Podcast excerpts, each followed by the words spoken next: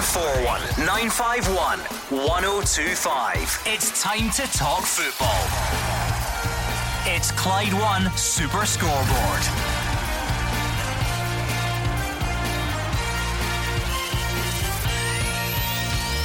Good evening and welcome to Clyde One Super Scoreboard as we get ready for another big midweek of league action.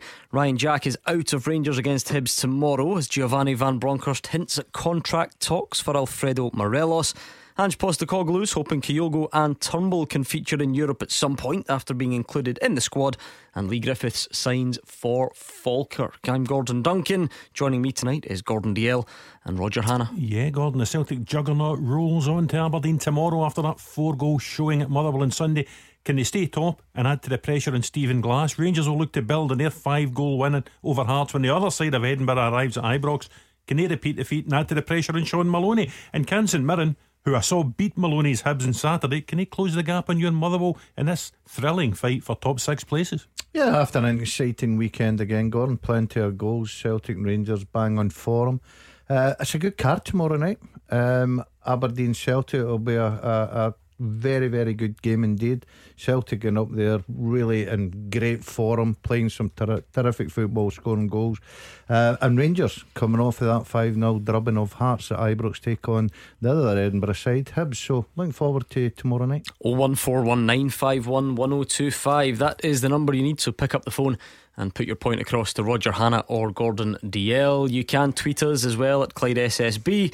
But we say it every night because we mean it. We like to speak to you on the phones if possible. 0141 951 1025. Uh, not long for you two to dwell because quite often you're picking up the scraps left over mm. uh, from the weekend, which you may still do. Two very convincing wins uh, for the teams at the top. However, uh, no time to hang around because full fixture card tomorrow. Well, that's the thing. And there actually weren't many scraps at the weekend, Gordon. It was uh, too stylish wins for the old firm teams. And Sunday, I watched. I watched both games. I watched Celtic really go through the gears at Fir Park. Tom Rogic exceptional. Liel Abada with another goal, and, and, that put a bit of pressure on Rangers. They were under enough pressure after the old firm defeat. At that stage, they were four points adrift, having once had a seven-point lead, and it was really important that they reacted. And I don't think any of us really expected quite such a reaction against a Hearts team who are cemented in the third place, third best team in the country this season, and Rangers just brushed them aside. So it certainly wasn't scrappy. It was very effective by both teams. I think what the weekend showed us, Gordon, was the gap. First and second played third and fourth. Nine goals scored by first and second, none conceded. So there's a bit of a gap there, but uh, I'm looking forward to tomorrow night because it'll be an exciting fixture list. Yeah, I mean, great for Super Scoreboard's Golden Goals competition, yes. but uh, not so good for uh, Motherwell and Hearts, I have to say. Uh, but let's hear from you on the phones then 01419511025. Some really interesting stuff uh, coming out of the press conferences today. Ange Postecoglou giving updates on Turnbull and Kyogo, talking about how clinical they've been recently.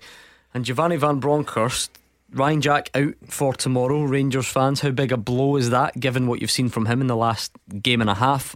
Still no debut from the start for Aaron Ramsey. What do you make of that? So, how would you uh, line up against Hibs tomorrow? And what about Alfredo Morelos' contract? I actually can't believe we're round to that already. It doesn't seem like so long ago uh, he's signed, but he is up at the end of next season. And the Rangers manager speaking today about looking into that soon.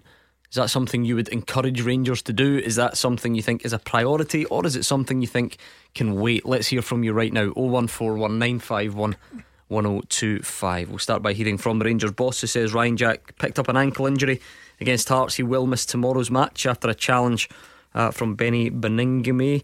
But Van Bronckhorst doesn't think it's too serious and also wants to move on from complaints about bookings given to Balogun and Bassey. No, I think it's not that serious. Of course, he had injury, get a knock on his ankle during the game, which gave him a lot of discomfort. So uh, hopefully we can make him ready uh, in the next days to train again. So it's not a serious injury. Only uh, the game tomorrow is too soon. You know, with a tight schedule and many games in a week, sometimes uh, the game just comes too quick. Both uh, Leon and both Calvin thought they were they were at the ball uh, first and hit the ball like uh, normally. So, uh, but you know, a yellow card is a yellow card. If you keep accumulating yellow cards, it will definitely be a suspension. So I can I can understand the thinking of my players. You know, overall, you have to be uh, happy with the five 0 and and move on because, as I said before, the ref is taking the decision. Uh, he's taking the decisions, uh, you know, with the knowledge and the view he has got on the pitch and we have to respect that. Or oh, it's, it's quite easy to to watch the tackles afterwards and say, okay, there are no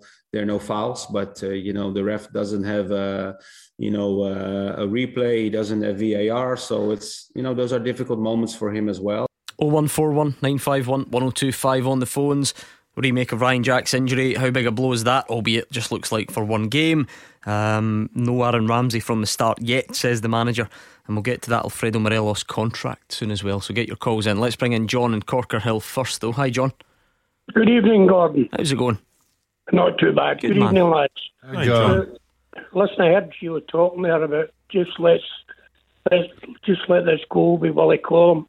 I'm afraid I can't because the same man booked Bassey, who went, actually went for the ball, got the ball, but unfortunately went through the player. I could well see why Collum gave a free kick. The exact same thing for Balogun. And Willie Collum indicated he went through and got the ball, but he got the man at the same time. Now he's standing five yards for the jack tackle when the Hearts lad went in. Now that lad could have done serious damage in Jack. Willie Collum puts his hands up to play on. Now what is the difference? I would like to ask a panel. And those those two tackles that I've already said about the Rangers players. Roger, what is um, the difference? Well, the difference is Willie Collum didn't see the full picture of the Beni Baningime and, and Ryan Jackman. Otherwise, he would have given a free kick and possibly booked Baningime for the challenge. It's unfortunate Ryan Jack's injured and misses the game tomorrow. Um, uh, for me, it's no more than it's a foul, it's a free kick, probably a booking as well. I think Willie Collum just hasn't seen it properly, to be perfectly honest. I think Giovanni Van Bronckhorst spoke well today. Um, a couple of times now, he's mentioned VAR. I think he is an advocate of VAR. I think he would like to see it brought in. And then at moments like that, you know, the video assistant referee can shout in his ear and let him know that well, something, you know. You wouldn't know, would you? That's the no, thing. That's, possibly, a, a, broader point. But possibly a, a, not. A, free kick and a booking in the middle yeah. of the pitch doesn't involve VAR. No, but I think in, in, in general terms, I think Giovanni Van hmm. Bronckhorst would like VAR brought in, and probably until such times as VAR comes in, he doesn't strike me as the type who is going to slam referees. Yeah, he's, I think he's, he, I think saying he there, doesn't he? He said, you know, be yeah. happy with the 5 0. He understands some of the frustrations, but he, he almost sympathised with, with the referee. Have you, have you, have you spoken to Willie about the sound stance? Well, do you know what? Actually, if I could just interject here, if you, if you don't mind, I am a bit worried about this because I feel like I think he's compromised. I was mm. trying to eat my lunch yesterday, um, quite disturbing, and uh, Gordon was in the gym and sent me a picture of Willie. Yeah, that was Collum. He was in yeah. training at the same time and uh, a selfie, no no less. Yeah, I had a chat um, with him. So uh, I mean, you're not going to come on here and criticise your best mate. Come on, did he get it wrong? Look, I, have got to say, I had a chat uh, about you know the criticism that referees come in uh, in for Gordon, and he's like most referees I've I've known and and I meet and I know and I speak to. They accept to make mistakes. Of course they do. They accept that. They'll put their hand up to that. They're not saying that they get every decision right. Um, I think that it's a very hard game to referee now because of the pace of the game and the way the players move the ball. They get one look at it, Gordon. I, I, I thought the Rangers manager was brilliant today, the way he's come out. You know, it's very easy in aftermath of maybe losing a game or something doesn't go right target the referee, right? That's that's easy way out. And I've been there myself as a, as an ex manager. You know, you have a dig at the referees, but I like the way the Rangers manager handled that today because he knows as a top top player as well. People make mistakes. It's human nature. They make mistakes, and referees are in the spotlight for it. So, no, I'm delighted he's come out with not the backing of referees, but probably the sympathy saying, I know how hard a job this is. Uh, I mean, John, the, the football ramification here is Ryan Jack misses the game tomorrow. It will be one game. I think the manager doesn't sound like it's too serious, and even pointing out that on, another schedule he would make the next game if you like. It just so happens that there's a a midweek fixture. How much will you miss him, John? Given the last you know game and a half that he's played. Massively, massively. The, the, guy just came in and, and he'll just It was as if he was never away. He absolutely controlled the whole game. I'm, I'm just saying about well, I'm not picking Wally Collum or any other referees. Mm-hmm. I'm just saying, stating a fact. It seems to be very convenient for Wally to just, oh, it's a Rangers player, bang, there a yellow card right away. Oh, you went through the ball, you went through the man to get the ball, and then when it happens to Ryan Jack, he very conveniently, oh, I didn't see that. As Gordon Dalziel just said, oh, I didn't see that. Gordon, I did see it. He was standing five yards there. Is it Specsavers Anonymous he's playing with? Sounds a little bit like you are picking on, on Willie Collum there, though, John. I mean, you said on one hand, you know, you're not, and then you went on to say that he he he finds it convenient to book Rangers players and convenient to let opposition players away with it. If that's not trying to cast aspersions about Willie Collum, what is it? Gordon, that's only facts, mate. That's well, it's not. It's not. A, hold on, hold on, John. Let, let's be extremely clear about the difference between fact and opinion here. Willie Collum finding it convenient to book Rangers players and not book opposition players. That is not a fact. You can you can use the word all you want, but that's not what fact means. Well, I think if you if you look at the amount of bookings Willie Collum gives Rangers players during games, you'll find that is very convenient for Willie Collum. Now, the problem is we've got Gio coming out saying, oh, just let the referees go on with their game. We've done that for years. This is the same man that sent Condeso for Don Kisses at Love Street. But, but John, uh, it was like a week ago, two weeks ago, there was an eight point letter of complaint put in. Rangers don't let this stuff lie all the time. 99.9% of the time they do. All right, so we're bringing it down 0.1 of a percent after last week. Uh, uh Roger, I think this platform. Obviously, that listen, that's what we're here for. Fans want to complain about referees. Great. That that's that's that's part and parcel of it. Um, but I, th- I, think there's there's obviously going to be a there's a scale here, and you can see where Giovanni Van Bronckhorst sits on it. If it's a, a match altering decision, a ball that's crossed the line and it doesn't go your way, you've had a penalty denied, a sending off. These are the ones that are really going to get you going. And then you, you're coming down to this one, which you said should have been a foul, possibly should have been a booking for Baningime that wouldn't have changed much for Ryan Jack. The manager wants to sort of not get caught up in this stuff, but again, I, I, I sort of get why why John and others yeah, don't share that. Listen, I can understand the manager's point of view. He has just seen his team bounce back with a comprehensive win against the third best team in the league, and would probably he's, rather discuss that. And, and well, he's now got a home game against Hibs, and I think he realises his focus and the focus of his players must now be on this title race because this title race is mm. balanced on a knife edge. You could go either way.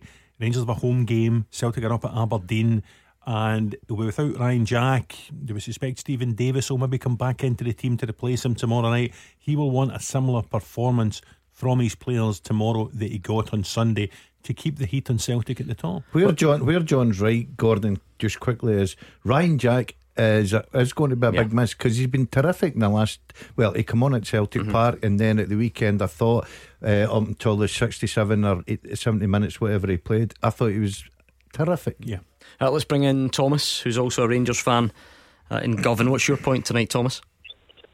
Hello, panel. Um, thanks very much for keeping me back for my dinner. After pork chops here. I'm waiting for having my dinner there. Oh, don't let me keep you from your pork chops, Thomas. Absolutely not. Just keep the keep. You can keep your point short and get back to your dinner. Yeah. What's on your mind? I will do, mate. Uh, Gordon, my point is to Gordon and Roger is regarding Aaron Ramsey bringing him over um, for Rangers. Obviously, still no match fit. I don't see the point. The games are running down in the league what is the point of bringing that player? Is it just a um, like a start? He is a great player, but he's injury prone. When's he ever going to play for Rangers? When, when, when, when? Yeah, I mean, I don't think he's injured, Roger. Mm. He's just not ready to start yet. Yeah, I would imagine he got 15 minutes, I think, on Sunday when, when the game was won. I would imagine he would get at least 15 minutes tomorrow night if Rangers are in the position that they want to be in. I'd be surprised if he was involved at Annan on Saturday night oh, on a plastic that's pitch the perfect down start, there. Is it not? Big I'm glamorous tie. I'm not so sure you'll see no. either Aaron Ramsey or Ryan Jack for Annan on Saturday night, given nothing the matter with the artificial surface, but I just think it's it's one that's not necessary to risk them on, if you know what I mean. Um, so they'll get Aaron Ramsey working at the training ground. They'll get him up to speed. Um, you might see him make a start in the European mm. game or perhaps the, back to the league game after that. But there's still a few games. You know, there's what thirteen. Well, twelve left. after tomorrow because he's not going to yeah, start. Twelve tomorrow. after tomorrow in the league, plus the Scottish Cup, plus Europe. Um, clearly, Rangers think he's going to be fit enough to make an impact in the running. What do you think, Gordon? I, I get on one hand where, where, Thomas is coming from. You know, there, there are 12 league games left. If he doesn't start tomorrow, there are 12 more opportunities. But then Roger is pointing out, you know, add Europe, add the cup, still worthwhile yeah. for you. Um, yeah, if he can get him up and running. I, I, was a bit surprised at the weekend that, as Roger said, 15 minutes. I thought they were that comfortable. They could have maybe got him on the park for a little bit more game time. Um, I'm sort of I'm sort of going against Roger a little bit. If he's only going to get another 15, 20 minutes tomorrow, I think you will see him, man. I really do. Um, they've got to get him up to speed somewhere along the line. Um, I know what Roger's saying that there's great opportunities for clubs like Rangers. You can play closed door games, get them, but it's not the same. You've got to go get competitive games. And the quicker they get him up and running so that he can get through a 70 minutes or an 80 minutes, I think the better for Rangers because that's what they brought him in for. He's a big name player, he's here to deliver. He's got to get the opportunity to go and show that. Thomas, I, I, get it because he's the big name signing. You want to see him, but at the same time, Rangers midfield played well without him at the weekend, and even guys like John Lundstram coming in and, and making an impact. Is, is there any real hurry whilst you're doing okay in that department after the weekend? Gordon, Gordon, they did. Rangers did play well, obviously against Hearts, but I agree with Gordon Dalziel. Um, you're bringing that player in. You you want to see him. Um, he, he comes with a big pass um, he's a great. He is a great player. We want to see him, and if he is match fit, get him playing. Get him playing. Play him the first. Don't play him. Bring him on for the last fifteen minutes, twenty minutes. Get him for the start. If he needs to be substituted later on in the game, fair enough. But get him on for the start. Let's see what this boy can do for Rangers. It's strange, though, Thomas, because we talk about you know twelve or thirteen league games, cup games, European games. The way the two teams looked on Sunday Rangers season and Celtic season could come down to two games. The game at Ibrox on the 3rd of April, the game at Celtic Park after the split, because as Daz says, they look so superior at the minute to the other 10 teams in the league. This title race might be decided by the two derbies. And, and if Aaron Ramsey shows up and plays in the two derbies and, and influences the two derbies the way Rangers want him to, that might be enough. I've seen this point made a lot since the weekend, and I wonder if that's a bit of recency bias. Right? Give me my oh, yeah, uh, my rough attempt to stick up for, for wee teams everywhere. Yeah. One week ago, Celtic had to go to the 90 whatever minute to score against Dundee United, and, and, and on the same day, Rangers dropped point at yeah, Ross I'm County. Just, I'm just saying, if, if, Sunday was anything to go by, and Daz had made that point, you know, that's the third and fourth best teams in the country. Celtic and Rangers played against. Yeah. We're now entering what is officially termed as the title running. Uh, thank you to Thomas. Let's bring in John, who's a Rangers fan, on the line and get his take on Ryan Jack missing for tomorrow. John, how big a blow is that for you? Uh, good evening, uh, Roger, Gordon, Gordon. Hi, John. Uh, I think it's a massive blow. I, I, said the other day on social media, I gear up all my, my Christmas and birthday presents to keep Ryan Jack uh, fit for the rest of the season, for the rest of the year, because he came on against Celtic. Obviously, the game was kind of done. It just showed the difference the other day there against Hearts, and he's just been so unlucky with injuries. And I reckon if we hadn't had so many injuries for Rangers over the years, he'd probably be our captain by now. And I just even just for uh, Scotland as well, we've got a big game coming up. I think he would make so much difference if he could get fit and just continually be fit. Because see, when he went down on Sunday, I, I just went, oh no, here we go again. And he, he got up and he walked it off, but I just feel as if he's so unlucky with injuries and it just needs a clean break. The, the guy, I mean, nobody would, not even a Celtic fan would wish him not to uh, have a bad uh, injury record he's had because it's no fair in the guy and he's. I just wish he'd just get a clean on it. I yeah, that, that, that's a, a, very valid point. I think, Roger. There's a wider picture here. Um, you know, this can happen in football. It's a tackle from Baningime. He lands in the back of Ryan Jack's ankle. He's injured, but it is another injury. Now, that's not me saying this is Ryan Jack's fault. Of course, it's not. But sometimes players just get in that rut, don't they? And it's yeah, one thing after another. Uh, listen, I think you'd be more worried if it was a recurrence of a previous injury. It's a fresh injury. It's a, a trauma injury, if you like, from the challenge by Baningime at the weekend. Uh, Ryan Jack the level of performance he produced in 45 minutes at Celtic Park and 90 minutes at Ibrox was quite incredible. Given the length of time he had been out the team, it showed he's a player who can be influential for Rangers in this title run in. And I'm quite sure Steve Clarke will have an eye in it as well with a big World Cup playoff coming mm. up next month because he's talked a few times about how important Ryan Jack and Callum McGregor were together in Belgrade the night of the playoff against Serbia before the Euros. I think Ryan Jack would come back into his thinking internationally as well.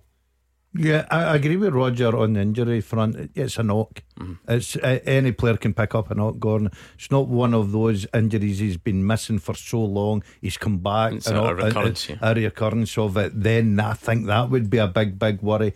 I agree with Roger. He's missed a lot of football. He looks like he's back to his. You know, he's he looked very sharp. I thought coming on against Celtic. Yes, the pace of the game had died down, but he had a terrific effort at come off the bar.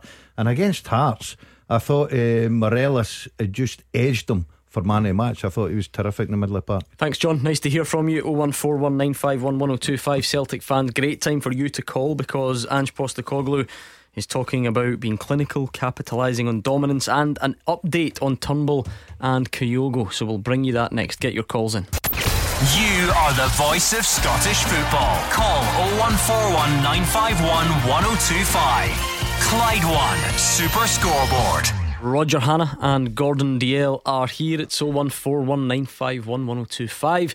If you want to pick up the phone and put your point across to the guys, you can also tweet us as well at Clyde SSB. So pick up that phone.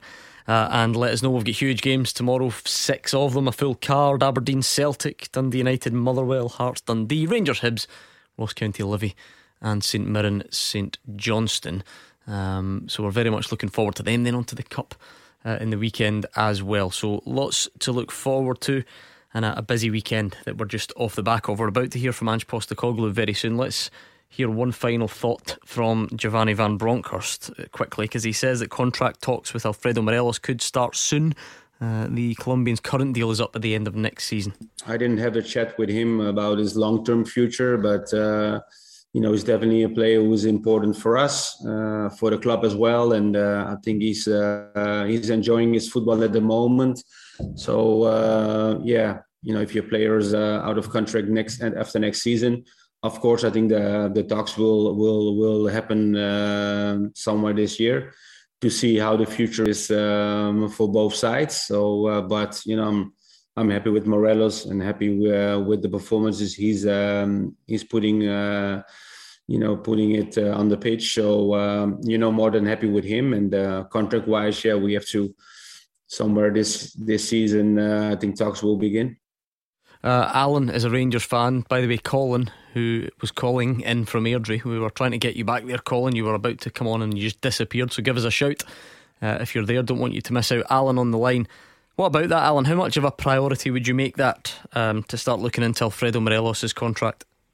Top priority. Uh, I think the three games that he was missing just shows how much we miss him, even when he is having one of his moods of that. He's still a very important player to Rangers Football Club. Yeah, I mean, Roger, the, the, the beauty, if you like, of, of Alfredo Morelos, the character. If I ask that question a couple of months ago, maybe the answer is not quite as emphatic. But when you ask it after a performance like Sunday, you can see why fans like Alan want that dealt with. Yeah, and I'll make two points on it, Gordon. One is think of the strikers that Rangers have had at the club during Morelos' time there. Itten, Roofe, Defoe, Sakala, Greg Stewart, even going back to the Eduardo Herreras of this world, nobody's come anywhere near Morelos in terms of goals, in terms of influence in the team. He, as Daz said, Daz would have given him man of the match against Hearts at the weekend. He is so influential to this Rangers team. Alan mentioned how much weaker they looked for the three games without him. He's crucial to Rangers now, and he's going to be crucial to Rangers in this title race. The second point it would make is think of all the phone calls we've had in this show this season about Connor Goldson's contract. This is what happens nowadays when a player gets into the final year of his deal. Mm. There's this doubt, there's anxiety, there's concern, there's worry. You can multiply that by 50 if Alfredo Morelos gets into the final year of his contract and hasn't signed an extension with Rangers. So I think I don't expect anything to be done soon. Giovanni said he, ha- he hasn't spoken to him yet about his long term future, but I think the summer is going to be crucial. I think the summer either needs to sign an extension or Rangers would actually have to look at uh, if he's not going mm-hmm. to sign, sell. Rangers would have to look at selling him. We don't have to, Gordon, obviously, mm-hmm. but you, we've seen numerous examples of when that doesn't happen. There were obviously some high profile ones we spoke about last summer at, Celtic, that becomes that, that point. You either need a player to, to commit and stay, or you, or you try and cash in and get as much back as you can. Yeah, I'm not surprised the Rangers manager's uh, quite keen in sitting down having a chat about, you know, extending his contract, Gordon, because he's responded under him.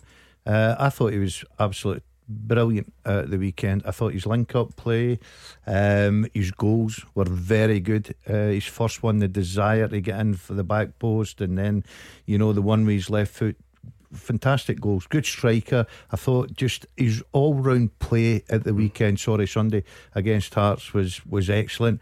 And he's responded under a new manager, and that's why the new manager looks at players. When you get into the building, you're wanting players you think, right, I want to build a team round some.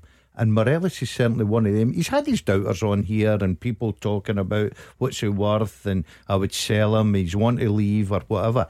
Roger's right. He's the best centre mm. forward in the building. And if you've got a guy with the quality of that that can give you a goal return, then you've got to do everything in your power to keep him or get the top money for him if you can. Did we see the importance of him at the weekend, Alan? What, what did you make of his contribution? Oh, I thought he had an excellent game, uh, which maybe the different role Steven Gerrard gave him. Uh, he's went back up top again, but his link-up play has improved immensely. Uh, and his contributions very, very good. Can I have one more quick point, please?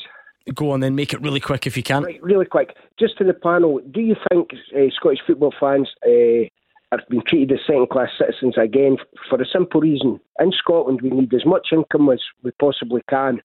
And do you think it's about time? I know what happened in 1980, but do you think it's about time that you were allowed to sell alcohol in the concourses after watching the rugby on Sunday and actually stand with cans of beer?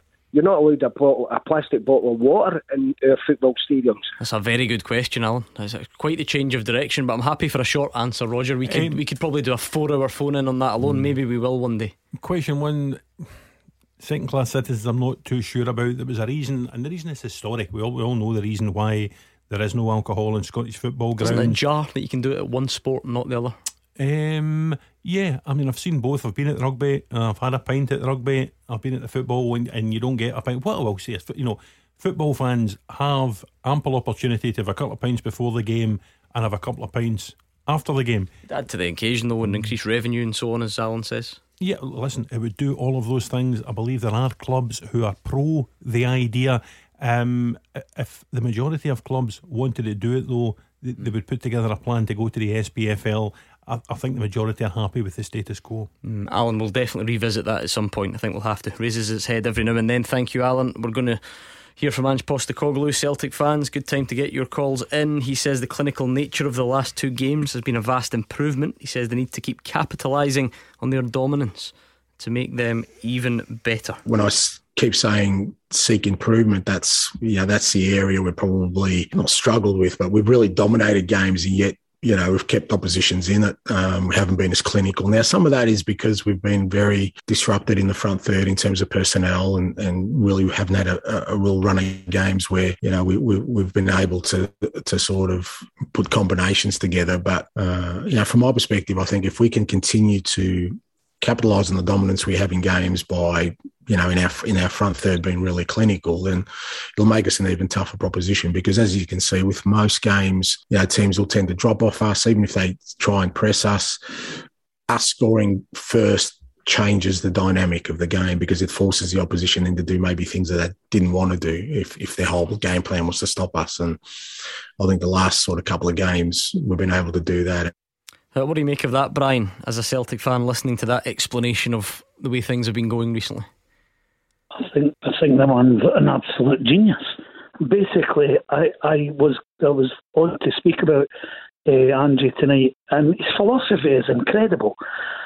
It is it's like stripping back all of the fluff and the faff that we've had for years with different managers trying to um, make the simple, beautiful game something more complicated. This man, this man does not have a superstar player. There is not one player that I can say.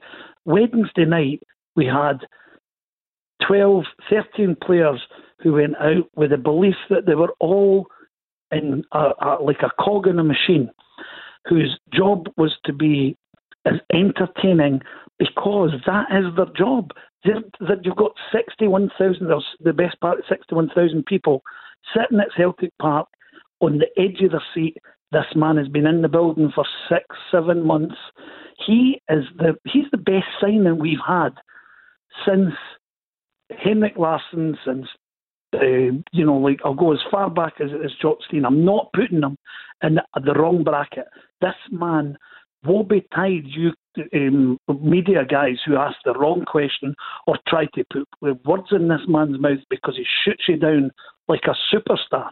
He is the he's the superstar in this this squad. He's the superstar in this team, and yet he's as ordinary and passionate about that that um, you know, those values that we have in the stand is actually amalgamating us. Now, I'm going to get on to Hugh because Hugh will only take my call. Hugh says in August, and he's not apologised yet, another, Ange means another one not good enough. Another not good enough. Well, Hugh, I, I think you're going to change your mind the way that you've changed, or Rangers are only going to get beat. And then said, Oh, do you think I care?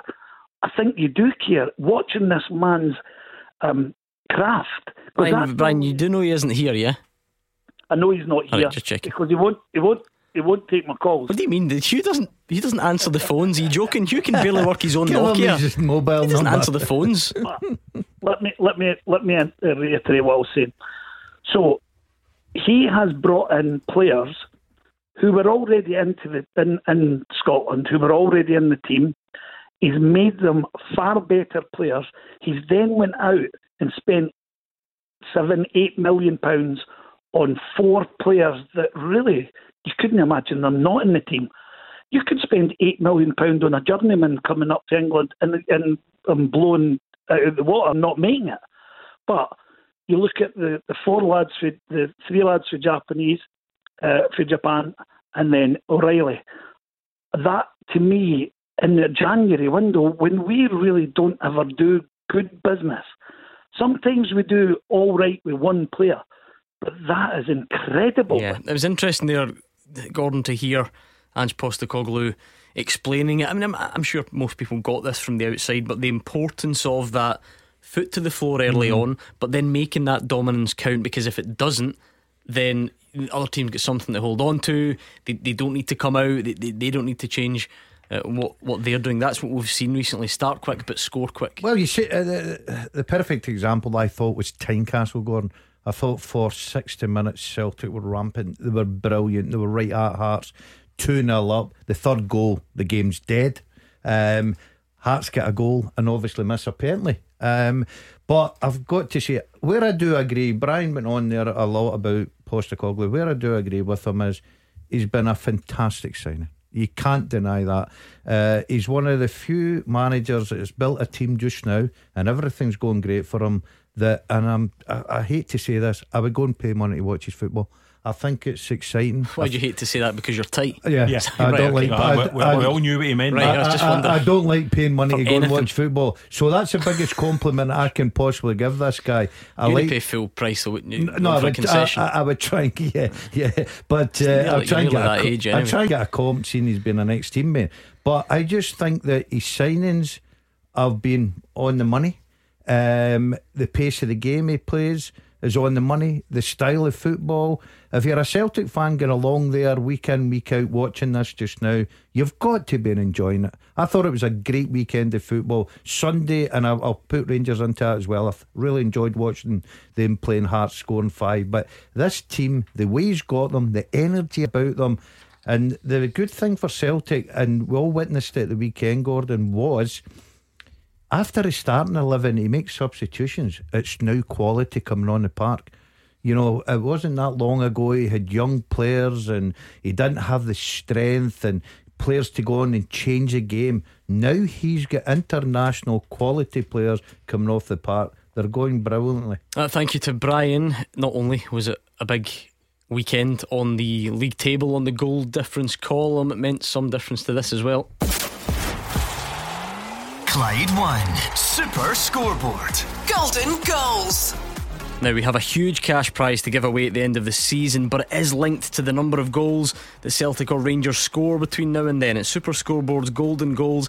Every time they hit the back of the net, we add more and more and more money to the jackpot this weekend. What a difference it made. We're now sitting at £8,750 to give away to one lucky person after the nine goals scored at the weekend. They're both back in action tomorrow. Rangers hosting Hibs, Celtic facing Aberdeen at Pittodrie. Now, one person who enters will win every single penny, and this is going to roll on till the end of the season. Just think what that total will look like uh, come May. So to enter, text GOAL to 61025. That's G O A L to 61025. £2 to text plus your standard message rate over 18s only. The full terms and online entry are at Clyde1.com.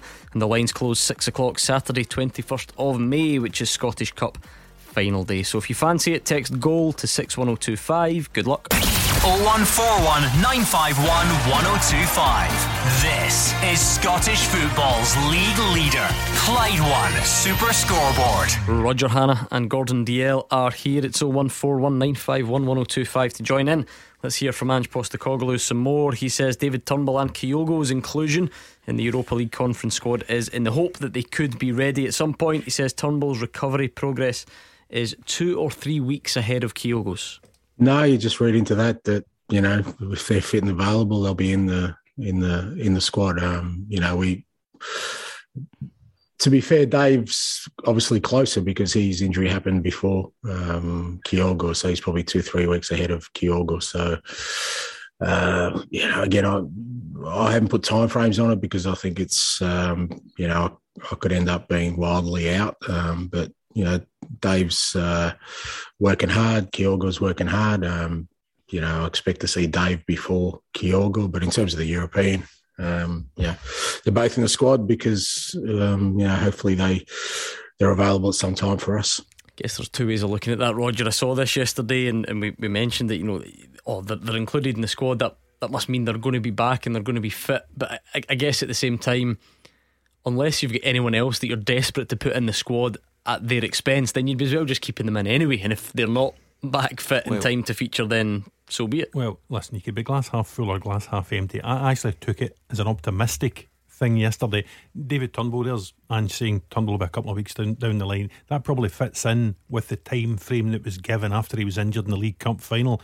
Kyogo was injured the following week, the Boxing Day game at Perth. Um, and there had been sort of mixed messages about Kyogo. Mm-hmm. There was never really any definitive period of time he was going to be out. Ange didn't really, I don't think he buys into that sort of thing, you know, saying such and such about for such a period of time. And I think maybe when, when people don't give you a definitive time scale, it just adds to the sort of conjecture about it all, if you like. So I took it as a real positive that Kyogo was in the squad. And then when you listen to Ange today, again, I took it as a positive as well that there is a sort of time frame not too far in the future when he will be available for selection. It's not as if he's going to be out for an enormous period of time. He's good for not answering the question directly. I've got to say, Postecoglou. He doesn't give time frames. He's he, he admits he's not the physiotherapist. He just takes the word.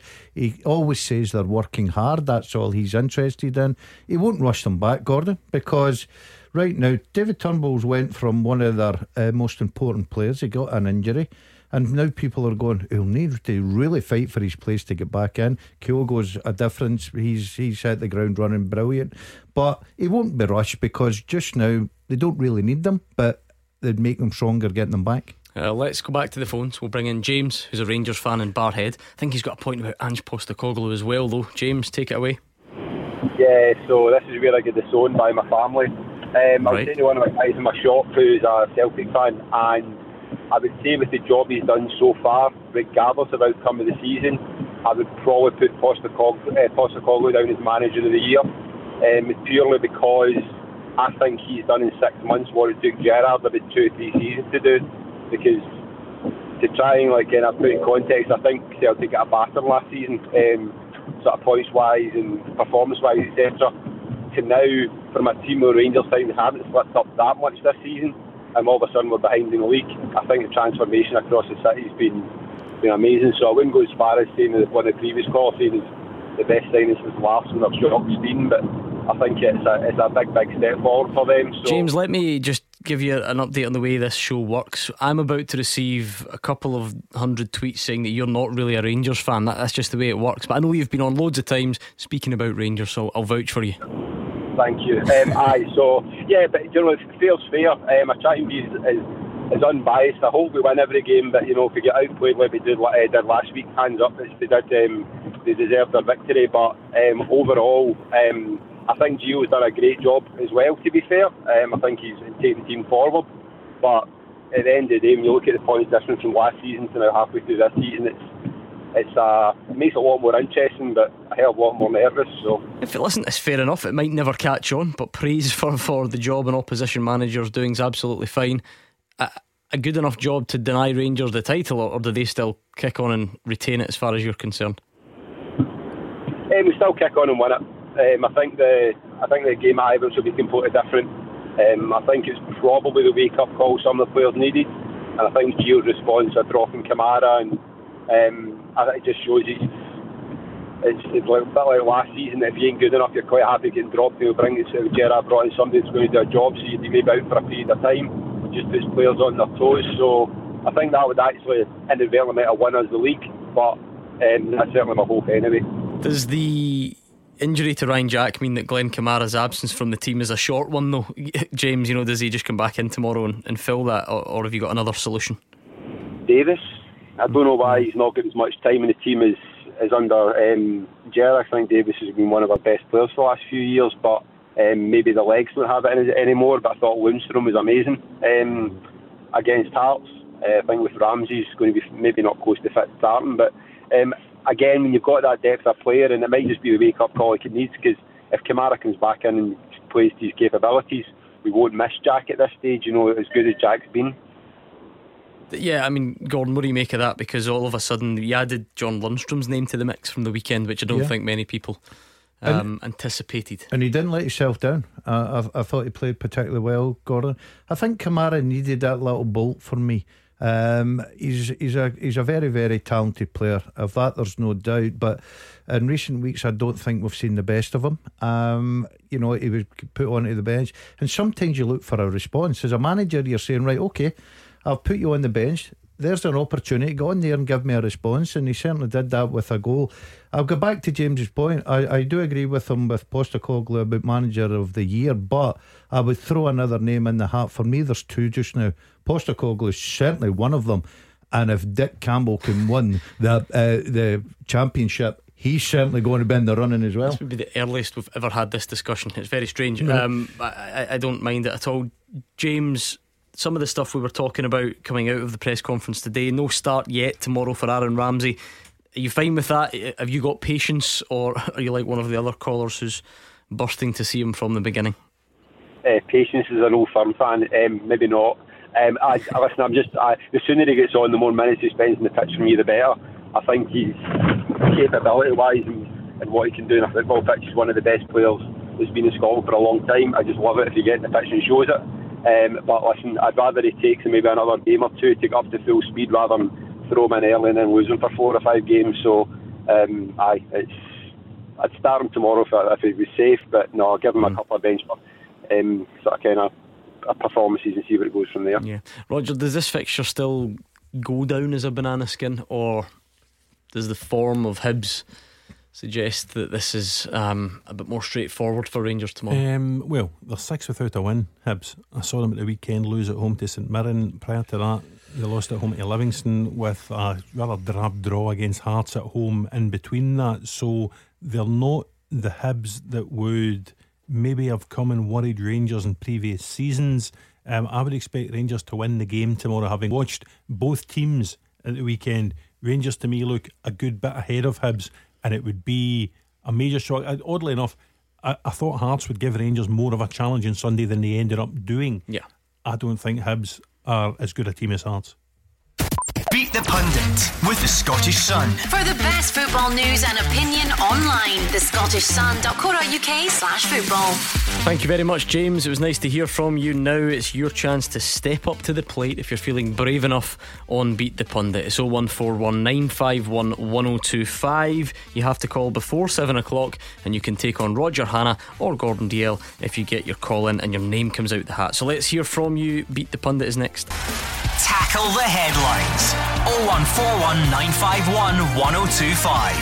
Clyde One Super Scoreboard. Roger Hannah and Gordon Dalziel are here. It's 01419511025 to get in touch and have your say. It's been a busy old start. It was a quick hour, wasn't it? That first hour, I have to say. Uh, hearing from Giovanni Van Bronckhorst, Ryan Jack out injured, no start yet for Aaron Ramsey, and could start contract talks with Alfredo Morelos. Uh, soon-ish, Ange Postecoglou talking about Turnbull and Kyogo's timeline as well, uh, and Celtic being a bit more clinical. So if you've got any thoughts on those topics, feel free. And of course, we will move on, I'm sure, and discuss whatever else is out there after we play this. Beat the Pundit with the Scottish Sun. For the best football news and opinion online, the Scottish thescottishsun.co.uk slash football. Just had a brainwave during the news, right? It doesn't happen very often. I just feel like as an experiment, if it's Roger Hannah, I actually think we could up it to minus two. I think Yeah. I think his handicap needs Yeah. tightened. I think we c- I think we could go minus two. Yeah, I'm quite happy go minus one because I'm in good form. But behave yourself. But he's been on minus one for ages. He still wins more often than not. I just think we sh- we could because also have you noticed new specs? Exactly. Everything. You never wear. the uh, strand, is this new? You the never. I don't think you usually wear glasses in here. Ah, that, no, maybe not in here. Yeah, I do wear them. I've Yep. never seen you wear them in here. Yeah. Really? Uh, And that's so it. I- I've you're trying to, say, up the first night, intellectual look. Big woolly jumper. I'll not It's be- I'll- I'll I not happening. don't think well. that's getting any bearing, but D- Daz had them on during the break. I'm not sure I'll get them back on now. there's those screws a bit. All right, okay, squinty boys. now. Move Uh, on. But I think I think we could. It might be Gordon anyway. Ryan is on the line from Bishopbriggs. How's it going, Ryan? Yeah, good, good. Looking forward to playing. If we upped Roger to minus two, would you fancy your chances? Probably not. At least he's honest. Right, heads it will be Roger Hannah. Tails it will be Gordon Dalziel. Oh, he's off the hook, his tails. Come on. After the big build up, I'll get you next week. We'll get you at some point, right? What's your run of form like? Because Hugh Keevins, even he was in great form. I He was, he was brilliant and then he bottled it last I, night. I won last uh, Thursday. Remember in a tie break? Oh, first time ever, yeah, I think that Yeah. was right. Uh, okay, well, let's give Gordon some Clyde 2 to listen to. Uh, and that way, it's just you and I, Ryan. 30 seconds, answer as many questions as you can. And if you don't know, just pass quickly and we'll move on to the next one, okay? Right, good man, Ryan. 30 seconds, your time starts now. Name either player who scored a brace at the weekend in the Premiership in Scotland. Alfredo Morelos. Name the only 40 year old to have played in the Scottish Premiership this season. Um, pass. Which club did Scott Sinclair join Celtic from? Aston Villa. Which SPFL side did Leigh Griffiths sign for today? Falkirk. Which Sunderland player is nicknamed the Loch Ness Drogba? Ross Stewart. Who scored the only goal in the 2019 Old Firm League Cup final? Mr. Dembele. Which MLS side did Shaun Maloney play for? Whitecaps. Thank you for Whitecaps. Okay, let's bring in Gordon Dalziel. Gordon, can you hear us? Yeah, I can. Don't blow this now. You lost last night. We need the pundits to get back on track. You ready? Okay. Name either player who scored a brace at the weekend in the Scottish Morelos. Premiership. Name the only 40 year old to have played in the Scottish Premiership this season. Um, McGregor. Which club did Scott Sinclair join Celtic from? Uh, Preston. Which SPFL side did Leigh Griffiths sign for today? Falkirk. Which Sunderland player is nicknamed the Loch Ness Drogba? Uh, Stewart. Uh, who scored the only goal in the 2019 Old Firm League Cup final? Uh, Quick, quick, uh, quick. Uh, uh, uh, Jullien. Okay, what's the verdict, Ryan? I think he's beat me in the Jullien one. Hmm, let's find out. You both went Morelos for the first one. You were both right. The only 40 year old to have played in the Scottish Premiership this season. I think he's just turned 40, hasn't he? Yeah. Allan McGregor. Well done. You got it right. And Ryan did not. So you're 2 1 Oh, up. hang on, hang- However, oh, okay. just you wait. Scott Stay in the line. Sinclair joined Celtic from Aston Villa. Oh, sure he did. Ryan got it. But and he he's played level. with Preston, didn't he? He left Celtic for Preston. Ah, I missed the question. Uh, so we're level. You both knew Leigh Griffiths for Falkirk, so Mm-hmm. we're still level. We both knew Ross Stewart was the Loch Ness Drogba.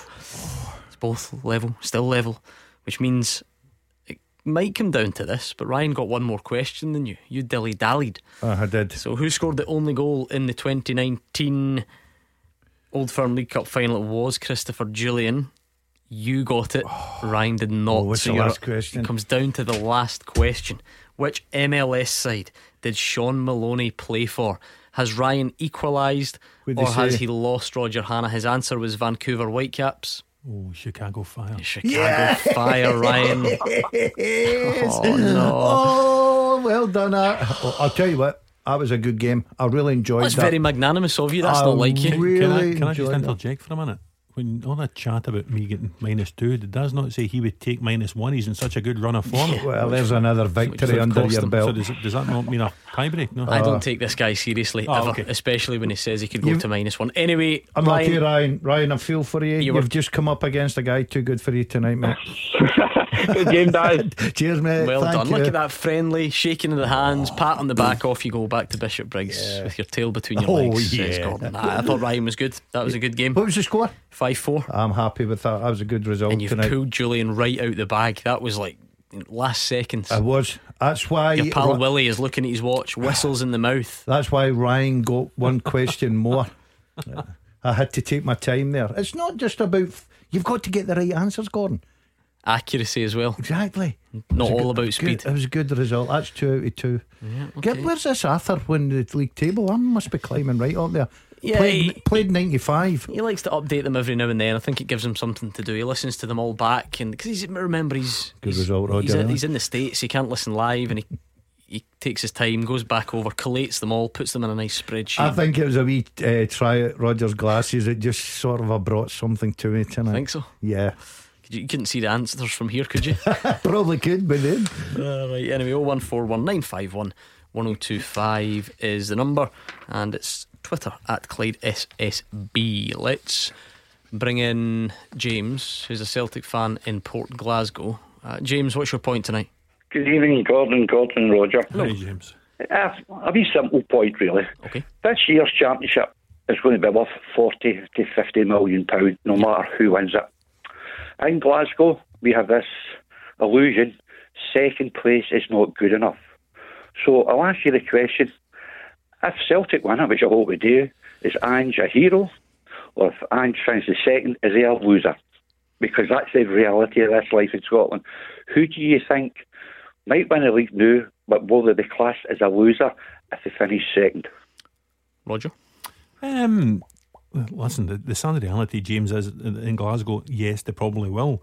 Um, which I think would be harsh on either Ange Postecoglou or Giovanni Van Bronckhorst. And I'll tell you why. Because when Ange came in last summer, I think the, expectation was that he would finish second, and he, he's done a, a terrific job. Um, he is very level headed. He is playing an entertaining style of football, and his recruitment's been terrific. If you look back at the game against Rangers last midweek, I think nine of the team that started were Postecoglou signings. Um, he has gone and got players that he knows and trusts Kyogo, Hatate, Maeda, players like that. He's got more out of Tom Rogic, his countryman, this season. So whether Celtic finish first or second, I think Ange Postecoglou's been a success this season. And as for Giovanni Van Bronckhorst, I think it's difficult to judge. Even if Rangers come second, it'd be difficult to lay all of the blame at Giovanni Van Bronckhorst door coming in mid-season and only having that one window to you know add players to his squad. So to answer your question, yes, whoever finishes second Yes, will probably yes, but no. Is that is that your Mm, answer? ye- yes, but it's unfair. is the Um, answer.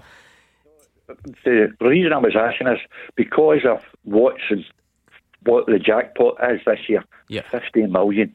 You think what that could do for Celtic to buy players or Rangers, the same thing. You've got a head start for the following year or two years in the next two premierships with 15 million pounds sitting in the bank and you're sitting with hee haw. It just seems unfair on both managers. Uh, When you think of Ange at the start, nobody actually knew him. The first couple of games we were pretty poor. We won a couple of 4 nils and 5 nils, then we lost in Europe and lost in the league. But he seems to know what he's doing now. The whole point this year is this ja- this carrot is sitting there, which hasn't been there for over 10 years. So it's mm. massively important to both sides of the old firm who gets the 50 million and who will, who will be seen as mm. a loser. Quite sad, isn't it, really? I, I. Sorry to try and sort of blur mm. it in, in the middle, Gordon, but the, the pro- it just depends the way you use that word. Right, James is right in the sense that if you lose the league, you are you're, You you're the lose, loser, yeah. obviously. But you know, you know, are you are you a loser? Do you know what I mean? Are people going to brand you a loser? Ange, Po- th- there is a there's a, a whole host of scenarios here where whichever manager doesn't win the league, you know, Ange Postecoglou might win a cup double and, and finish a point behind mm. Rangers. Giovanni Van Bronckhorst might win the Scottish Cup, take Rangers deep into the Europa League, and finish a point behind Celtic. So obviously, the the difference. Well, the league's always the priority, but as James points out, it's this automatic or should be automatic Champions League entry. We've not had it in a while, and it's really putting the spotlight on it this season. Yeah, whoever finishes second, of course, the supporters are going to be extremely disappointed, Gordon. Of course, that's just the way it works in this city. But I think Rog summed it up there when he's talking about the start of the season. I don't think any of us pundits in here fancied Celtic to to win the league. I think if we're being honest, I don't think many Celtic fans exactly. thought that either. Now they're right in there, uh, as James, they're right in there fighting for his carrot now, as as, as a caller was saying there, uh, and I think it's going to be a very tight um, league indeed, right to the wire. Uh, no, I think that looking at both managers, I think. Van Bronckhorst had a, a, a, better advantage, inherited a very good squad, a very strong squad. So I think he would be probably more disappointed. But for Postecoglou to come in, I thought this season would be a case of, yeah, they would finish second, good cup run, see an improvement. It's been different mm. class from Well, what about you, though, James? I mean, you're the Celtic fan. You've got the the vested interest here. If Ange Postecoglou was to make a title race of it, fall short, you know, finish narrowly behind Rangers, but you've already won the League Cup. I, don't know what happens with the Scottish Cup. Do, do you take that as, as a bit of progress and as a, a, step in the right direction compared to you know what it was last season? I think if you look from the start of the season to say the first twelve games, we had a bad patch, then we picked up, which we definitely did. And you see me signs of improvement. Celtic had a lot of players out injured. That's the way it goes. When you look at it now, the League Cup is successful you win the Scottish Cup, you're successful, but that doesn't give you fifty million pounds.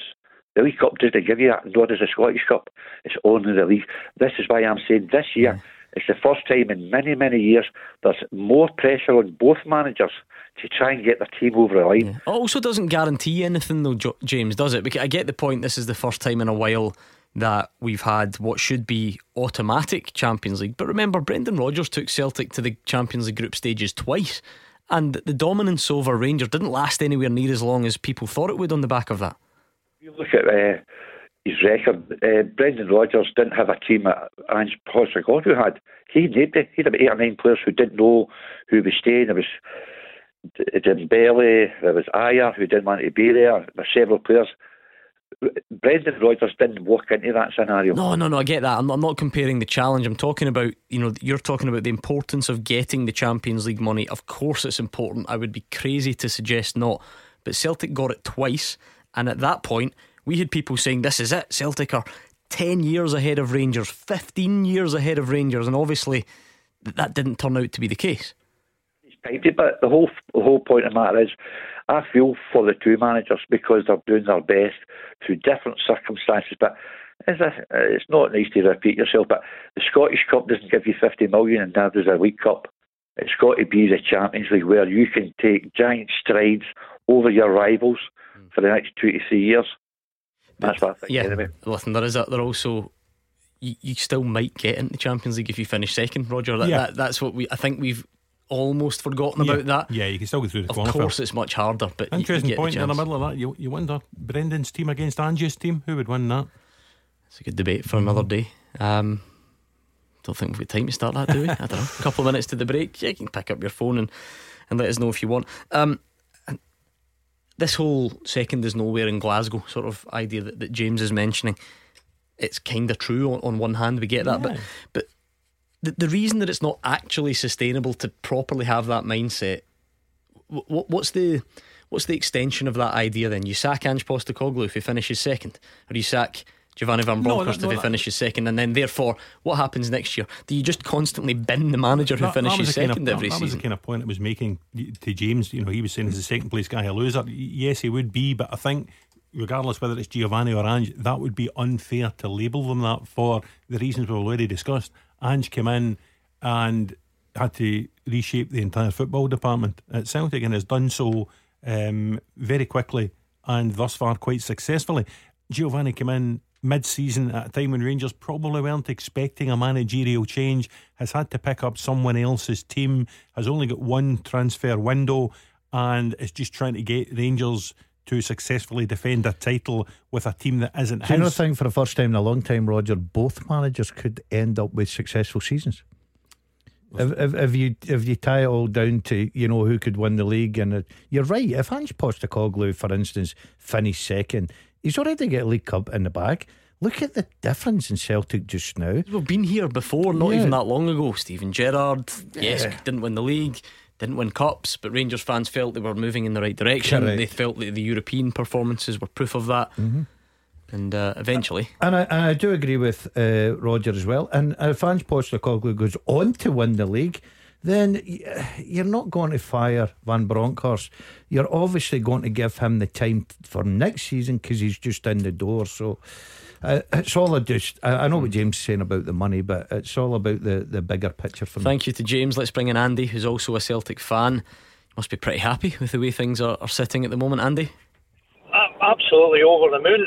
I hope I do a wee bit better than the last time I was on. It to be honest, I ended up getting battered all over Twitter. But anyway, oh no, what did you do? uh, Remind me.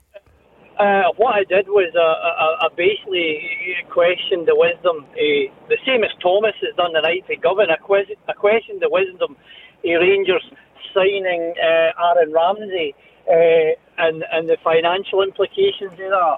So somebody put me on in one of the masks that Gordon used to use uh, on Twitter. Uh, so I got battered all over. I got battered all over Twitter uh, with the Rangers fans, which was quite humorous. But anyway, I'll calm it down tonight just to make sure I'm do what you like. environmentally friendly.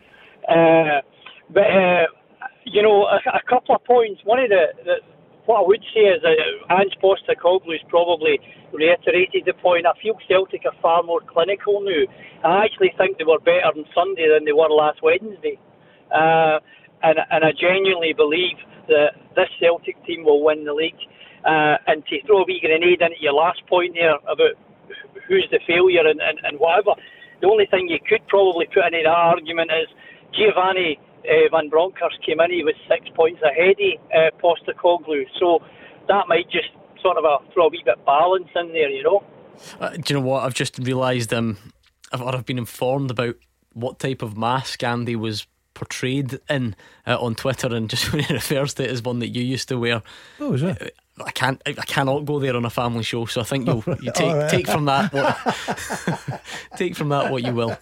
Um, I mean, even at twenty past Uh, seven, yeah, there's yeah, no right. chance. No, no, I, there's no chance I'm going there either. Well, a not tonight. Get a zip at the back if that helps.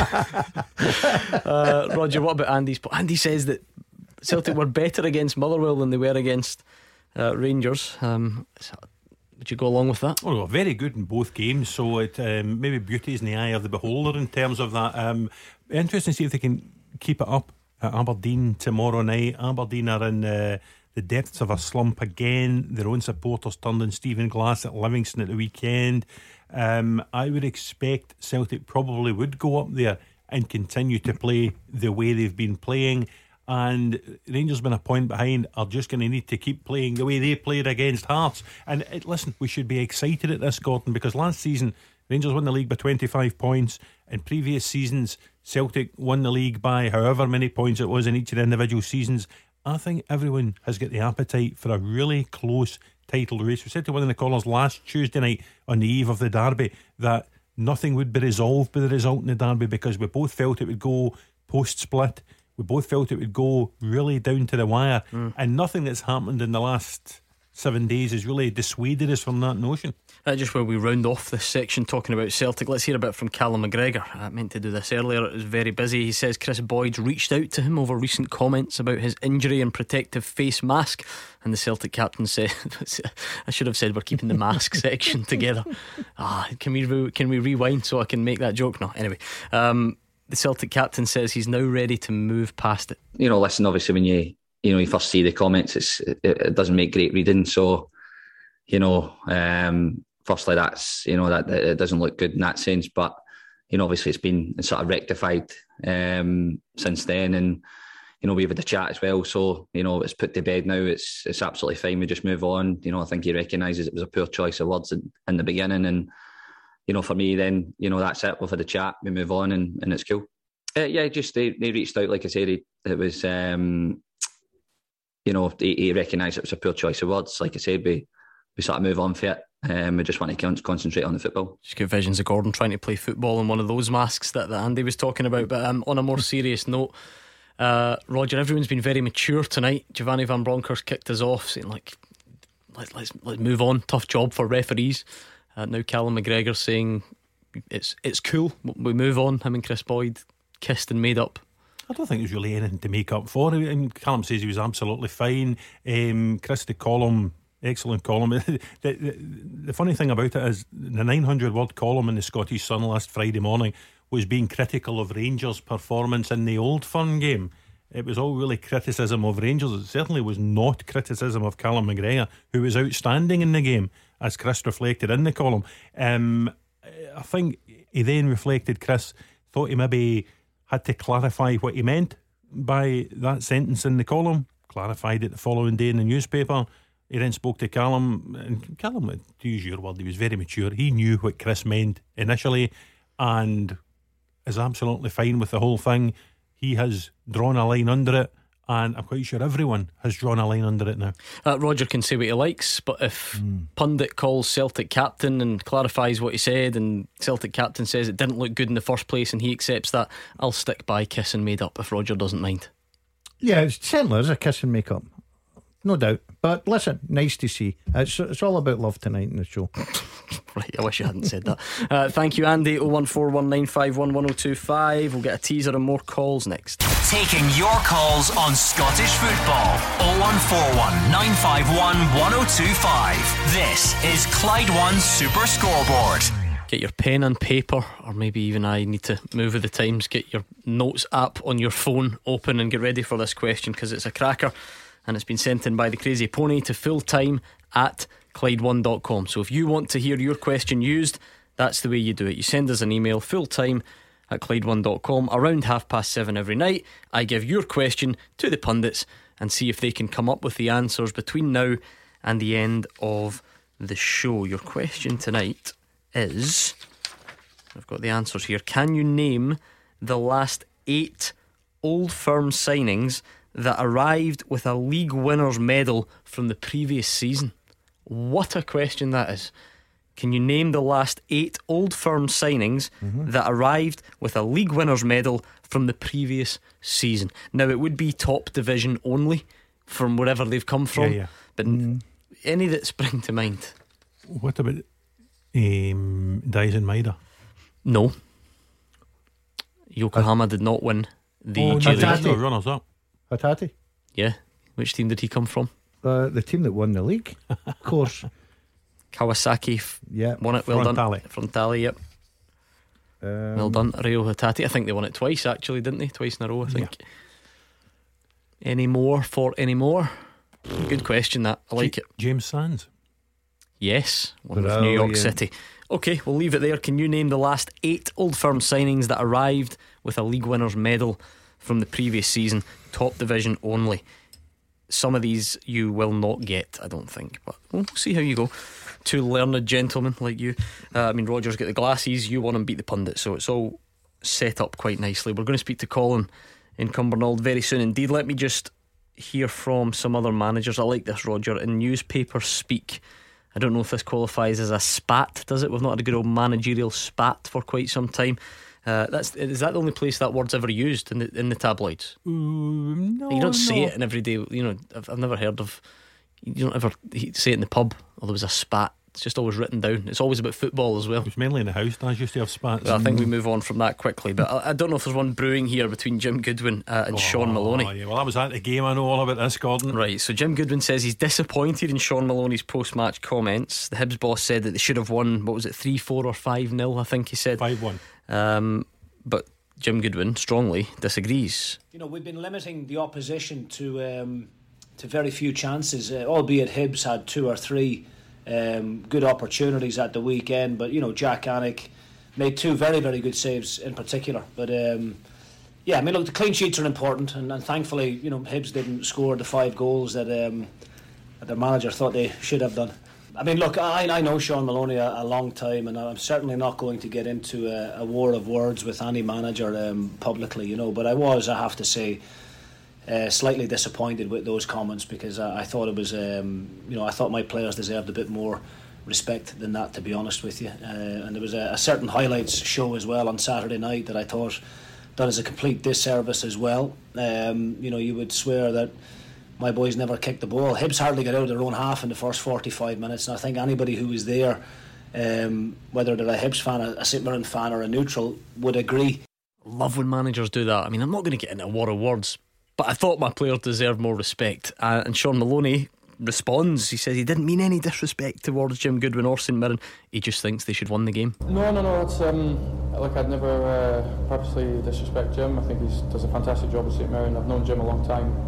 Uh, from when I was 15, 16, I, um, that was just my opinion of the game. I thought the chances we created, um, we should have uh, we should have scored. Uh, in my opinion, three, four. I think we had one of the the Mueller uh, was given offside, which when he's one v one, which was incorrect. No, no, I definitely wouldn't disrespect uh, Jim and St Mirren. Um, they worked extremely hard. They took their chances when they had it. That's football. They took their chance. We didn't. Um, just from my side of it, I thought we should have we should have won the game with our performance second half. But of course, um, that's my opinion. You have to say fair play to Shaun Maloney doing the press conference inside a washing machine as well. So that was good to hear from him. Um, it's not that high on the spatometer, is it? Mm. No, but uh, friendly listen, spat. Uh, uh, my disappointment driving back from the game at Easter Road on Saturday for Super Scoreboard was that Jim Goodwin had come in to do the post match interview first before Shaun Maloney had come in with his 5 1 line. Because I would have loved to have got oh. Jim there and then and put it to him, if the you know what I mean. Battle. Uh, St Mirren were really good on Saturday. We said before the game we fancied that St Mirren would go and trouble Hibs. They did more than trouble them, they were really good. They scored the goal. Very good goal, well taken by Connor Ronan. Um, the lad Alec Greive in his first start could have had a goal. Um, they caused problems. And Hibs, second half, had a little burst, 15 20 minutes at the start of the second half. Now, fair play to Shaun Maloney. He changed the side, he changed the formation, he put Ewan Henderson on for Christian Doidge, and it did make a difference. And Jak Alnwick had to make three saves in that 15 20 minute spell. But it certainly wasn't a 3 1, 4 1, or a 5 1 game. Um, and I can understand why Jim felt a little bit aggrieved about Shaun's portrayal of the game. Everyone was getting it. The TV highlight yeah. editor. I, I can't speak on behalf of that person. I don't really know. Yeah, quite quite uh, right too, Jim. Because you take enough criticism when you're not winning games. Now it doesn't matter. Going away to Easter Road is a difficult game, first and foremost for St Mirren. They're in a good little run people should be talking them up and congratulating Jim. Doesn't matter if, you know, they had to sit in and maybe get a, a result, which they didn't. They're playing decent football. They're picking up three points. If I was Jim, I'd be a bit uh, peeved off as well. Somebody knows that Jim listens to the show. you, would be a bit what, sorry? I think that was peased off. Is that like That's what I said, peased. Mushy, garden. Mushy, yeah. He's, um, he's now uh, making up words. Yeah, I was actually going to say the other word, but I'll get out it quickly. I think that is what happened. You, you just merged yeah, the two. Yeah, um, yeah, we've all been there. Uh, having seen I love the way you were just going to brush over that because I know what happened there. He almost went for the yeah, yeah, I did actually. Um, a slip of the tongue, as it's called in the radio. Just quickly before we get to Colin, having seen Hibs then at the weekend, how much better are they going to have to be to cause Rangers problems? Oh, about two hundred percent. Um, they, they weren't they weren't great. Um, they didn't have Paul Hanlon. They didn't have Paul McGinn, who was on the bench, which surprised me. Um, they're missing Martin Boyle and not just Martin Boyle's goals. Martin Boyle had a great ability because of his pace and his direct running to take a team up up the pitch. Look how well Martin Boyle played in the League Cup semi final against Rangers. So they are missing him as teams do when they lose their top scorer. Um, they didn't look themselves and started with that three at the back, and I know it's something Shaun's been trying to persevere with. Had to abandon it at half time, and they did look better. I was really impressed by the lad Ewan Henderson that's come in from Celtic. I thought he was really good in behind Kevin Nisbet, and I would imagine he would start the game at Ibrox tomorrow night. But they will need to improve markedly if they're going to trouble Rangers tomorrow. Come on, Colin, as a Rangers fan, that must give you some confidence. Hibs have been beaten by St Mirren. Roger Hannah, it doesn't sound like he's giving them much of a chance at your place tomorrow. Oh, hi lads, good evening. Roger, Roger, Gordon, Hi, good evening. Good evening. Uh, long time listener, first time caller, so good to speak to you. What made you call tonight then? Thanks for letting me through. Um, couple of points. I phoned up kind of earlier this evening Mm-hmm. regarding what we spoke about at the very start of the programme. Ryan Jack. Honestly, well, yep, Ryan Jack and the referees. Um, but just what's been discussed recently, um, I have got to admit, hands up, being a Rangers fan. Yep, Postecoglou has been Celtic's greatest signing for the past six, seven years. What he's done to that team in six, seven months is remarkable. So, as much as I hate to say it, fair play to them. Did you expect then, based on that, Colin, did, did you expect Rangers to be sitting sort of comfortably at, at- this point in the season?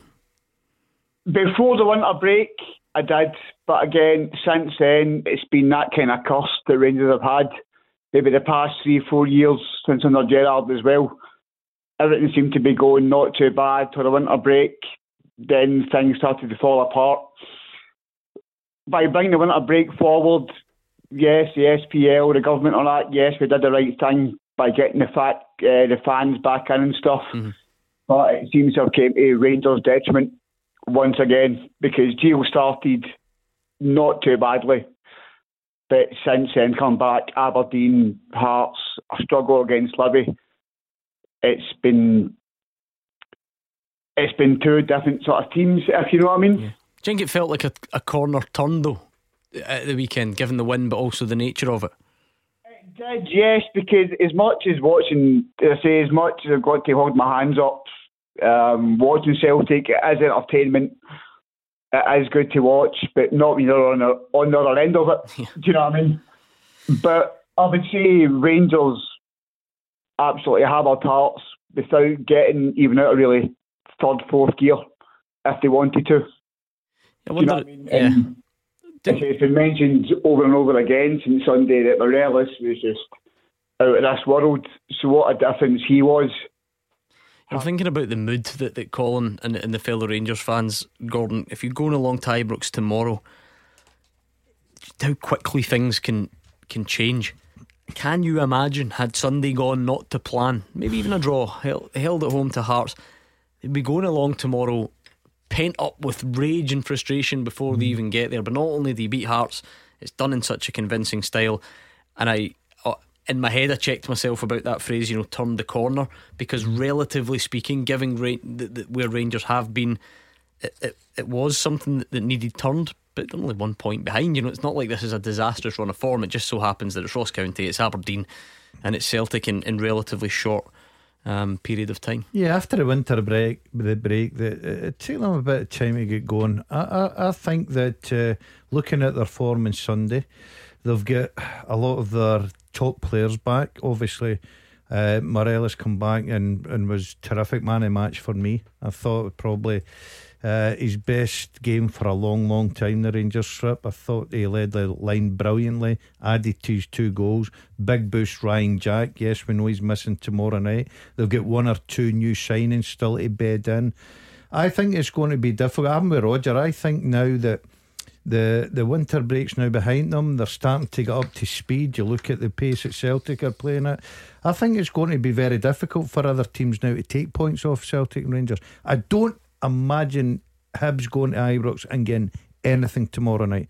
Um, I think Rangers will be buoyant from Sunday. They'll be ready for that game. That game's come uh, three days later. They'll be looking forward to get more goals and clean sheets, and they'll be on the front foot against a struggling Hibs side. Topping And up I- the super scoreboard golden goals Yeah, pot and I- while they're at it. and I think up at Pittodrie Celtic will be the exact same. Going, I think these two teams now over the next coming weeks. I could be wrong. I'm not going to put my neck out there. I, I just think they'll they'll get a different gear to them.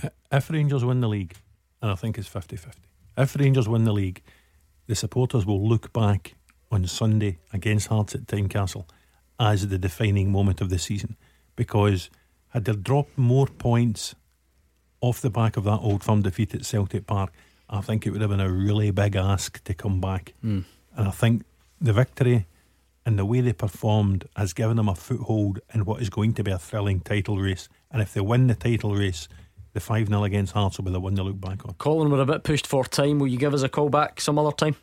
Yeah, no worries, mate. Look forward to Good it. man. Thank you very much for taking my call. Nice to speak to you, Colin in Cumbernauld. Quickly, you two, can you name the last eight Old Firm signings that arrived with a league winners medal from the previous season? Top division only. So, guys like Reo Hatate, who came here as a, a Japanese champion, James Sands, who came here as a, an MLS champion. Roger's given me the confidence to go for us. Juranovic, Legia Warsaw. Well done. Roger, I'm. Um, Oh, don't like that what's silence, I must No, no. admit. What about Morelos, HJK Helsinki? Yes, well Oh. done. We are halfway there. We'll get the four remaining answers and more of your calls next. Number one for football in Glasgow and the West. 0141 951 1025.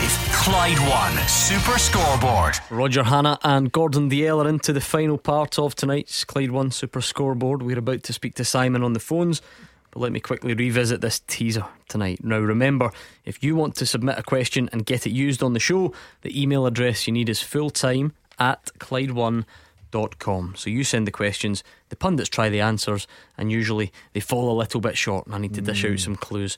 So let's see how we go tonight. Can you name the last eight Old Firm signings who arrived with a league winners medal from the previous season? Now, it must have been the top division, wherever they came from. So Morelos did it, James Sands did it, Reo Hatate, Josip Juranovic. Go on, Roger, read them out. That's four current players anymore. What about volleyball and goalie? No. From Rapid? No. Michael Lustig from Rosenborg? Nope. Barisic? No. Mm, so if it's not Barisic, it's not Gresda, is that right? No. Fiaschenko? Nope. Did Cedric Itten come from the Swiss champions? You're champions? struggling here. You did well. You got the first four. The lad for Ajax, what was his name again? Dirk Burek. Don't waste my time with him. No. Not Cedric Itten, no. No. Were Anderlecht champions when Kemar No. Roofe signed? So we're down there. What about the Mexican lads? Carlos Nope, nope, Pena, nope, nope, nope. Herrera. Bo Anderson. Stop it. Were, when Jeremy Toljan signed, were Dortmund the German champions? No. Oh, that's a good question. Tom But it- Rogic. There is one more who's currently at Celtic. Mm. Then there is a couple of former Celtic players and Jota? one no, and one former Rangers player. Ooh. You'll never get the Rangers one. I think it's for every in everyone's interest that you just Forget forget, about that one just right, now. okay. I mean, genuinely, like Never get it. Um, maybe someone at Celtic maybe didn't have that far to come. Now I know it said it was a league winner, but that doesn't mean you've come from Scales. Yes, well done, Liam Scales, Shamrock Rovers, League of Ireland, shout. Premier Division. Winners, okay, three to get. We'll try and get them. Let's bring in Simon, who's a Kilmarnock fan this time tomorrow. Simon, you'll be feeling a bit more uh, vocal than you are right now, I'd imagine. Yeah, hi guys, how you all doing? Good, I thanks, hope you're well. Um, yeah, really looking forward to, to the game tomorrow. Um, you know, I've, I've been listening to you talk about uh, the uh, the fairy tale, as you are calling it, with Arbroath, but every fairy tale has to have a bad guy, and not every fairy tale has a good ending. So, um, I hope with Kilmarnock, you know, we were somebody actually mentioned this before. Like we've got Derek McInnes, who isn't exactly universally liked in Scotland. We've got Kyle Lafferty, who I think you could put in the same bracket. So Kilmarnock, I guess, are going to have to be the bad guys this season um, and try and end that fairy tale. It's only four points. I think if it was in the Premiership with four points, you wouldn't be talking about the league even being like in question. So I think it's uh, Kilmarnock have got a a really good chance still. Um, we're really bad on the telly. I don't know what it is. We've been really our worst performances this season have been in the BBC. So everybody always thinks we're we're a bit worse than we actually are. But um, but yeah, really looking forward to the game tomorrow. As I say, um, What's it like, Simon, knowing that the rest of the country wants Arbroath to win the league? Oh, it's nice. I kind of like it. You know, we're never really for for the last maybe ever since I've been a Kilmarnock fan. It's always been a bit like, you know, everybody's been a bit meh towards Kilmarnock, and nobody really has any. A bit like Motherwell, nobody really got a bad thing to say about them, but nobody really, you know, hates them either. But the like mm-hmm. Kilmarnock got the plastic pitch. We got Steve Clarke who who ruffled a few feathers and seemed to be now yeah, a couple of people's disliked team. So uh, yeah, I, I quite like that. But um, you know, using the wonders of modern technology, we can see the the ticket sales uh, online, and I'm really disappointed in the Ayr crowd. You know, they're, they're struggling to get 800 fans, which for a derby is just it's really really poor. Um, you know, hopefully there's a few late sales tomorrow. but the ticket sales, you know, it looks like the estimate could be around 8,000. So most of those obviously Kilmarnock fans, which should be a great crowd. Um, yeah, really looking forward to the game. But as I say, with the Ayr fans not getting in there in the first game and then them agreeing to the postponement to move it, uh, earlier to, and they asked for a, a, percentage, a guaranteed percentage of the gate in case there was any restrictions for them only to get 100. It's a bit of a, a slap in the face to Ayr as well. Yeah, well, we're in good company. Former Ayr United manager mm. here and one of the f- finest football figures in all of Ayrshire in, in Roger Hannah as well. So you take it away. I don't know who wants to go I, first. I, am a bit surprised about that, Gordon. Only 800 because I remember down there in my first one, I couldn't believe the excitement. I used to speak to Bobby Williamson about it as well. And we'd played in the, obviously the old firm derbies up here, but down there it was just every single thing to the to the people of Ayrshire. And you know, Wednesday night, I, I thought that I thought that Ayr would have sold out a lot more tickets. Maybe it's just because I'm not in the dugout and they don't fancy their chances as much because I had a fantastic record. The 800 have gone are probably too young to remember you being the manager. It doesn't matter. If you just look back the record books, I don't think I even lost, I lost a goal against them. The record books, yeah. I think, I think if you go um, into Google. Roger, I'm interested because Simon's right. You know, every, everybody else, and he knows it. Everybody else if you're not a Killie fan or if you're not a, a fan of a championship team, you want Arbroath to win. That's just the way the, the, way the league works at the moment. Yeah, of course it is. Listen, it would be a great fairy tale to use the word that we are using at the weekend if a part-time team could somehow win promotion, win the championship title, and go up into the Premiership. We haven't seen a part-time team at that level for many, many, many years. When um, you when you say that, do you know who the last one was? No, because I don't. I'm, I'm, trying to think. Were, were Clydebank part-time when they were up in the no 80s? idea. Hugh Keevins is your man for that. Um, I think that might. I mean, you could be looking forty years since it was a part-time yeah. team up in the top flight in Scotland. I would have thought, Gordon, and it, it would be interesting to see if they stayed part-time or whether they would go full time for you know if they got Simon's if, no bother because he says up. Killie might will win the league anyway, and they might mm. both get up because there's the true. playoffs as well. Yeah. And if you know, but um, the, the Kilmarnock thing's interesting. They, they changed manager um, after Tommy Wright was lost in the fog in that game against Dunfermline. Derek's come in, he's been given a bit of scope by Billy Bowie to go and add to the squad. He's added young legs and the likes of Dylan Tait, Dean Campbell, Dan Mackay's come into the team as well. Uh, and then the old head, Kyle Lafferty, who's been there before and tends to score a flurry of goals at the end of a season. So Simon will be desperately hoping that Kyle can pick up where he left off against Inverness. I think past in the I last think, home game. I, I, think he'll be hoping they play better than they did against Arbroath because it's just because it was on the telly. There was nothing to do with the telly. Simon's were, telling you that's the reason. absolutely dreadful. I've got to say, um, but I think I think the derbies down there they're great games, great occasions. Uh, if I wasn't busy, I would probably go to that because it is a good game. Clashes with Bath night. Yeah, yeah, it does the reception you'd get down there as well. Well, Simon, we wish you as well as we can, even though everyone secretly is backing Arbroath. Hopefully, mm-hmm. we'll catch up with you soon. No worries, guys. Thanks. Good man. That was Simon. Looking forward to the Ayrshire Derby. Uh, tomorrow. What a night it is tomorrow. Six big Premiership games. Uh, the Derby there as well. We've actually got League One action tonight. Do you know what? I still had so much more to get through tonight, and we've just got out of time. This sometimes happens. It's, it's live radio. Leigh Griffiths is on the bench for Falkirk. Roger, sentences you didn't think you would say 18 months ago, two yeah, years ago. Yeah, re- really interesting. It's been quite the season for Leigh Griffiths. In fact, it's been quite a couple of seasons. If you think back to a year past in the summer when Celtic left them behind when they went pre season, Neil Lennon didn't hide his um, annoyance with him, and he's never really taken any of the opportunities since then. Um, it didn't matter whether it was John Kennedy in interim charge, whether it was Ange Postecoglou in permanent charge, whether it was James McPake in charge of Dundee. He has had ample opportunities. And I think if he doesn't show up well for Martin Rennie and Kenny Miller, in the last three months of the season. You wonder what next season is going to mean hmm. for Leigh Griffiths. We're actually out of time already. This has been an extremely quick show. We need to round off this teaser. Go for it anymore. Come on, Roger. Now again. Nope. Give us a wee clue, Gordon, Ooh. please. Okay, the Celtic one Still came from the same club as Odsonne Edouard, but he actually got a, presumably a league winner's medal. Oh wow!